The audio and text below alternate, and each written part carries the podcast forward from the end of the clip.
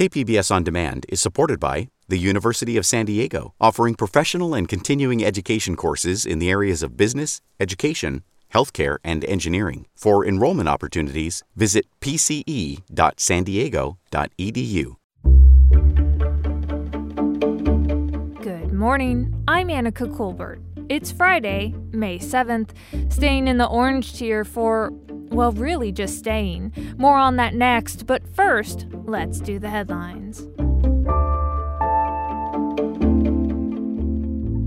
After a budget review committee, San Diego Mayor Todd Gloria reversed himself and now says he'll attempt to maintain library service hours. His original budget proposal would have cut service to five days a week. Councilwoman Vivian Moreno was an opponent of reducing library hours, and she says libraries play an essential role in providing safe and accessible education in underserved communities like those in her district. A survey by the Public Policy Institute of California says one in five Californians are hesitant or reluctant to get a vaccine. Among ethnic groups, black Californians are the most reluctant to get vaccinated, with white Californians coming in second. Here's survey director Dean Bonner one in three Republicans report being hesitant on taking the vaccine.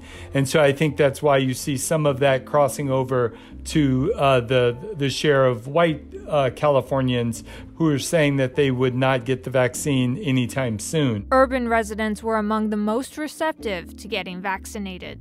The Marine Corps Air Station Miramar and Marine Corps Community Services say the 2021 Miramar Air Show is canceled. They made the announcement on Thursday. They say the cancellation is due to continuing health risks due to COVID 19. From KPBS, you're listening to San Diego News Now. Stay with me for more of the local news you need. KPBS On Demand is supported by the Museum of Contemporary Art San Diego, offering visitors to the La Jolla campus special exhibitions, collection galleries, coastal vistas, seaside dining, and more. MCASD.org.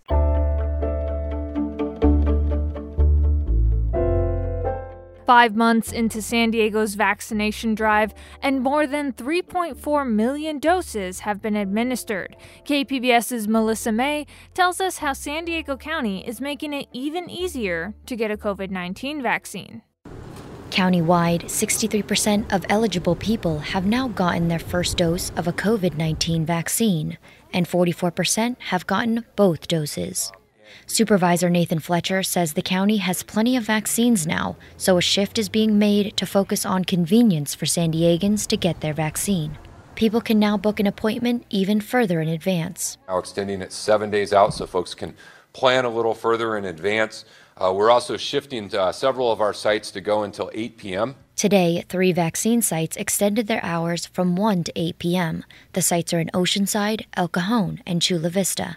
Each clinic will administer Pfizer and Moderna vaccines to people with and without appointments.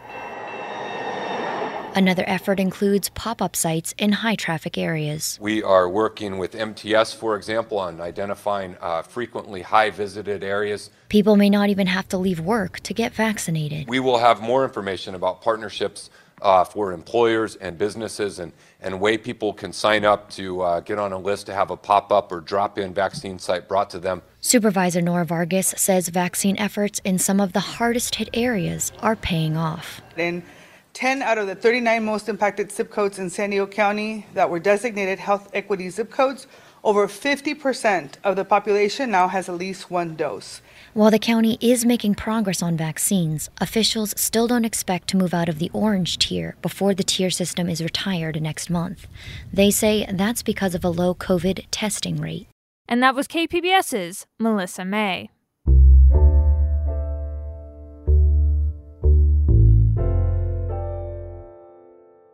Scripps Health starts day six of their battle with a crippling cyber attack, and so far there's no end in sight. Meanwhile, some appointments and operations are still being delayed.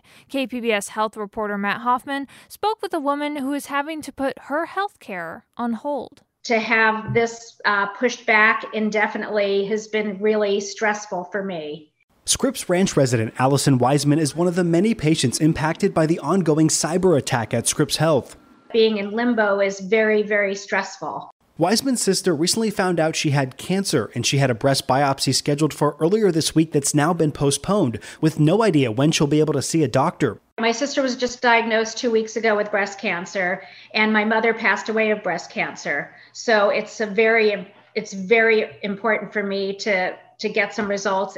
Scripps Health officials have been tight lipped about the malware attack that was first reported over the weekend. Their most recent update said a cybersecurity firm has been contracted to assist in restoring critical services after finding malware on computer networks. Since Saturday, the Scripps Health website and other online systems have been dark, forcing appointments and other critical operations to be put on hold. I'm up about every hour during the night checking their website to see if it's up and running, checking the app. Many frustrated patients are taking to social media, asking if any personal data has been compromised and when they'll be able to rebook appointments. If it's only going to be maybe a week or a few days, I could I could hang on, but it's the not knowing, and that's the big frustration for me is that Scripps has not been forthcoming with information. Wiseman has been looking into getting treatment at UC San Diego Health, but she'd have to pay out of pocket for that and maybe um, come over to them. But because I've already had an MRI and an ultrasound in all my films, and those are not accessible through the Scripps system,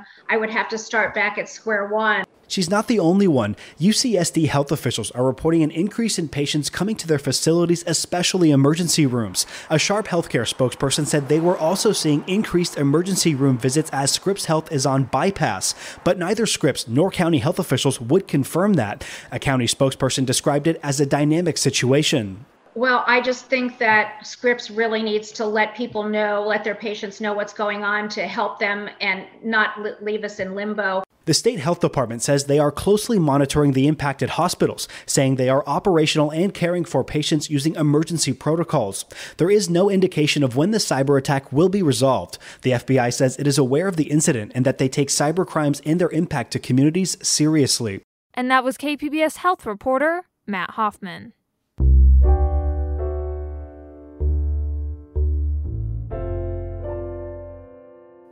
Republican John Cox is running as a Republican candidate to unseat Governor Gavin Newsom in a recall election.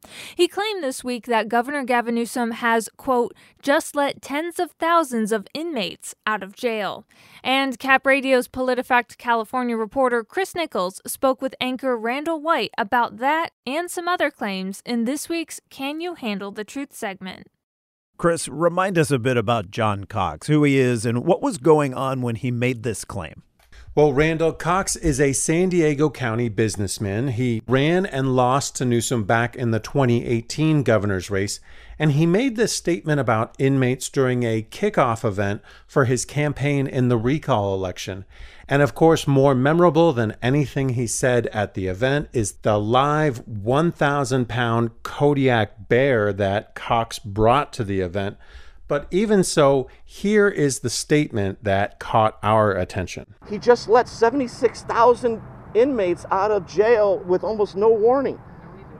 Many of those are going to commit other crimes. I mean, what are we going to do then? I, want my daughter to feel safe. I want everybody to feel safe. 76,000 inmates. Did Cox get this right? No, he really did not. In fact, we found that Cox distorted things. Here's what actually happened. Late last week, the State Corrections Agency expanded a good behavior program for inmates, and Cox was right, there wasn't much public notice on this, but no one was let out of prison. The change makes 76,000 inmates eligible for somewhat shorter sentences. They can reduce their time by about one third. Before this change, they could reduce it, but by a smaller amount but they'll need to demonstrate good behavior and, in some cases, complete a rehabilitation program. Mm-hmm. So, Chris, when might inmates be released early through this change?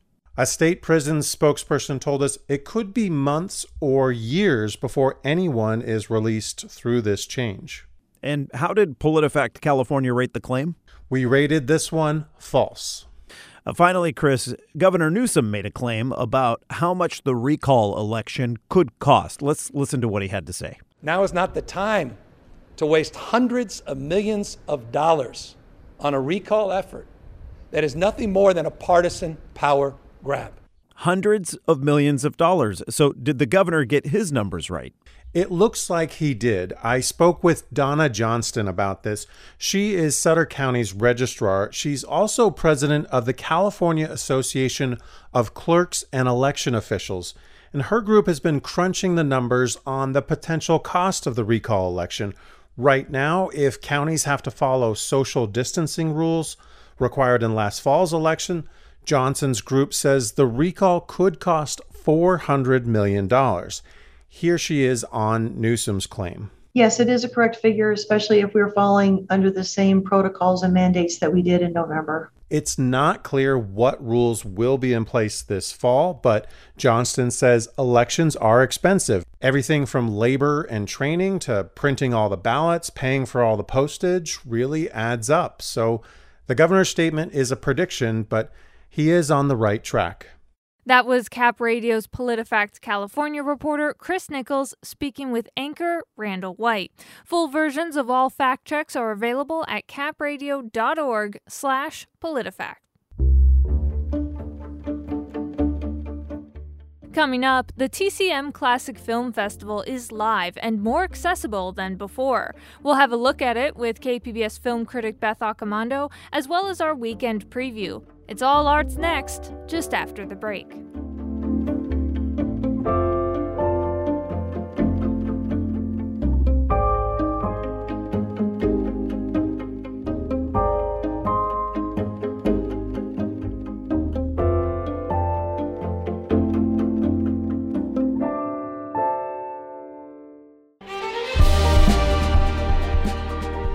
Hi, I'm Bill Hoehn. And I'm Ted Hoehn. Over the past 50 years, our family has brought many world class dealerships to Carlsbad, including Mercedes Benz, Porsche, Audi, Honda, Acura, Jaguar, and Land Rover. That's right. This year we're celebrating 50 years in Carlsbad. So, on behalf of the entire Hoehn family, we want to thank San Diego. Throughout the years, we've taken tremendous pride in meeting and even exceeding our customers' automotive needs. We value the relationships with our clients and look forward to serving you for years to come. We invite you to visit one of the Hoehn Carlsbad dealerships or hoehnmotors.com.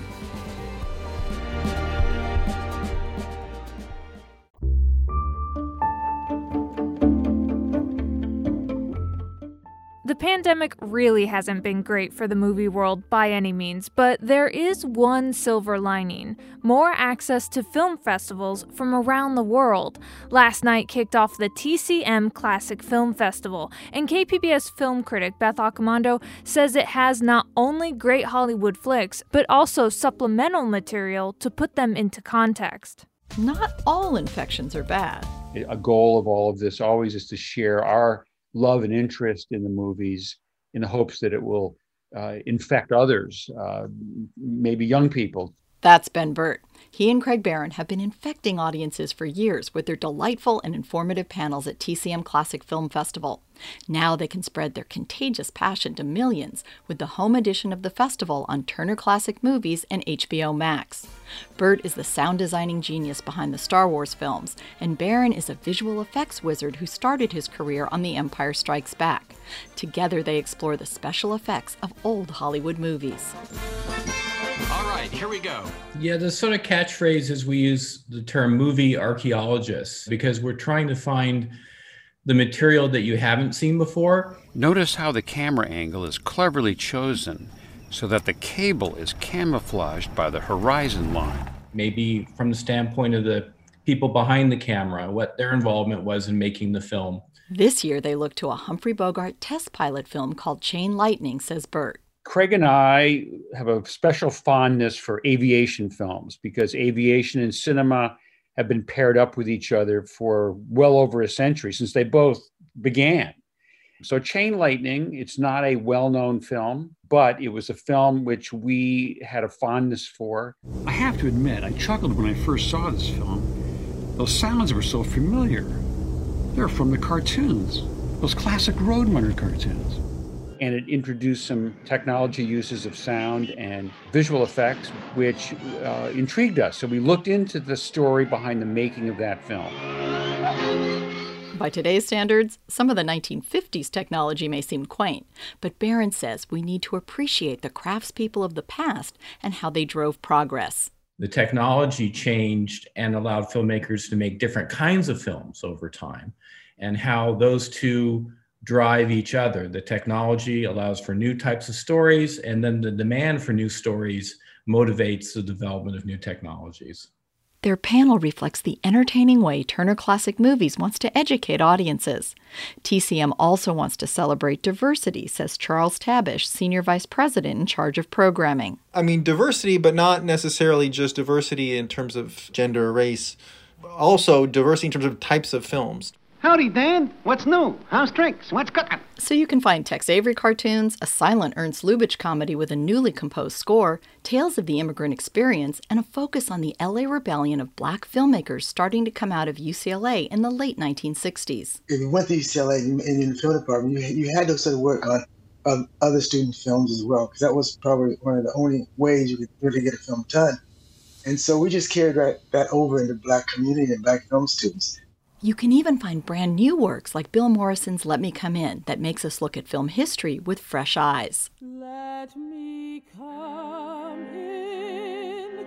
It's taken from degraded old silent footage, basically, from a film, and then attached with it as an operatic score. And it's just one of his really innovative, experimental, but beautiful pieces that he does. And we're excited to play that again to go to that diversity point there's also room for cult classics like Ed Wood's Plan 9 from Outer Space and a TCM Underground screening of the perhaps not so classic Grease 2. Gonna be late. Let's go. But TCM Underground programmer Millie De Chirico defends that film as part of the diversity the festival showcases. I love movies of all stripes. I, I think that film is history and quote unquote good movies should be available to watch as well as bad movies. Like I feel like I, I don't feel snobby towards it.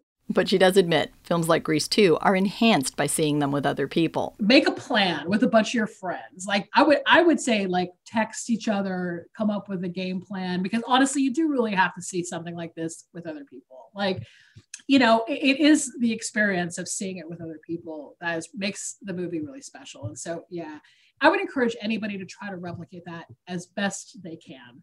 Tabesh's advice for attending the festival is to take advantage of the supplemental materials that can contextualize the films in sometimes unexpected ways. Bruce Springsteen talking about the searchers, or a piece about Howard Hawks and, and how he approaches screwball comedy. Those types of things I think really are engaging and, and I think will lead people to appreciate maybe these movies in a deeper way than they typically would just sort of clicking on it and starting the film. This may be the last time TCM Classic Film Festival is online, so take advantage of the pandemic to get infected by film.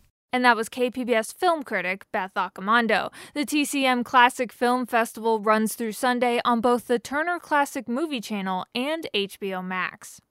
And if you're looking for some local arts, we also have KPBS arts editor and producer Julia Dixon Evans here with her top three picks in this weekend preview. First up, Bach Collegium San Diego is releasing a new virtual concert called Bach and His Rivals. This is the final event of Bach Collegium San Diego's 2021 season, and they'll explore the works of Telemann, Graupner, and Bach from the year they were each positioning for the role of Thomas Cantor, the music director of the famed St. Thomas Church and basically the central music figure in the city, who would report to city council and perform at all civic events. And if you're into music scene drama, try Leipzig in 1722. Sorry to bring the spoilers, but Bach ultimately got the gig, and Bach Collegium picked three Baroque works for a small ensemble, one by each auditionee, as the group refers to the three composers. And the group also performs on traditional period instruments. They're performing Bach's sweeping Verneur den lieben Gott Last Walten, which we are listening to now.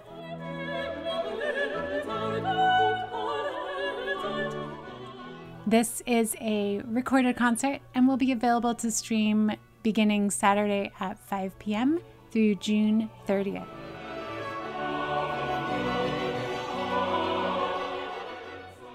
Next, art openings are back. On Saturday evening, the Barrio Art Crawl has a lot to offer in the neighborhoods of Barrio Logan and Logan Heights.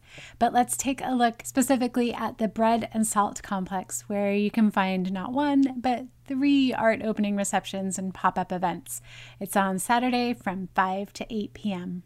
First, artist Neil Kendricks will open Mirror Mirror Lights Camera Dreams in the main bread and salt space. It's a series of experimental short films and projections dedicated to the memory of his father. Then, at the Athenaeum Art Center, Flora Wilds will install her large scale sculptural work made of repurposed clothing. It's called False Neutrals, Fake Naturals. And it has previously been installed and modified and documented in different environments throughout the state. And Best Practice Gallery has a lot to celebrate. They have a new space at Bread and Salt, and its inaugural exhibition is works by the Los Angeles based 3B Collective. The collective's six artists, and the show will feature individual works of painting, sculpture, video, some collaborative pieces, and even a site specific mural. And don't miss Tatiana Ortiz Rubio's newly completed massive Stop the Spread mural on the side of Bread and Salt's Silo Tower. If you're not quite ready for even masked events, this is a piece of art you can even see from Interstate 5. And finally, some live rock and roll with a real audience. Sunday evening at Sycamore Den, dark wave rocker extraordinaire Carrie Feller will team up with D Rex. This is an outdoor patio show with limited capacity and other COVID restrictions. D Rex takes the stage at 6 p.m. and Feller at 7. And we're listening to Damage Orbit by Carrie Feller.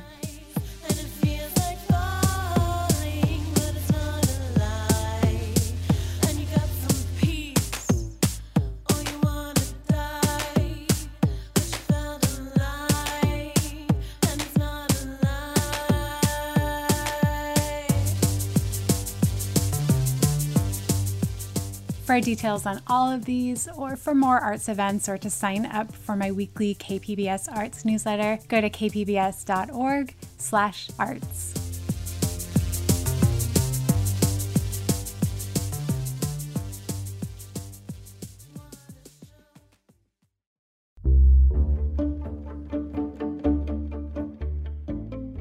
That's it for the podcast today. Be sure to catch KPBS Midday Edition at noon on KPBS Radio, or check out the Midday Edition podcast. You can also watch KPBS Evening Edition at 5 o'clock on KPBS Television. And as always, you can find more San Diego news online at kpbs.org. I'm Anica Colbert. Thanks for listening, and have a great weekend.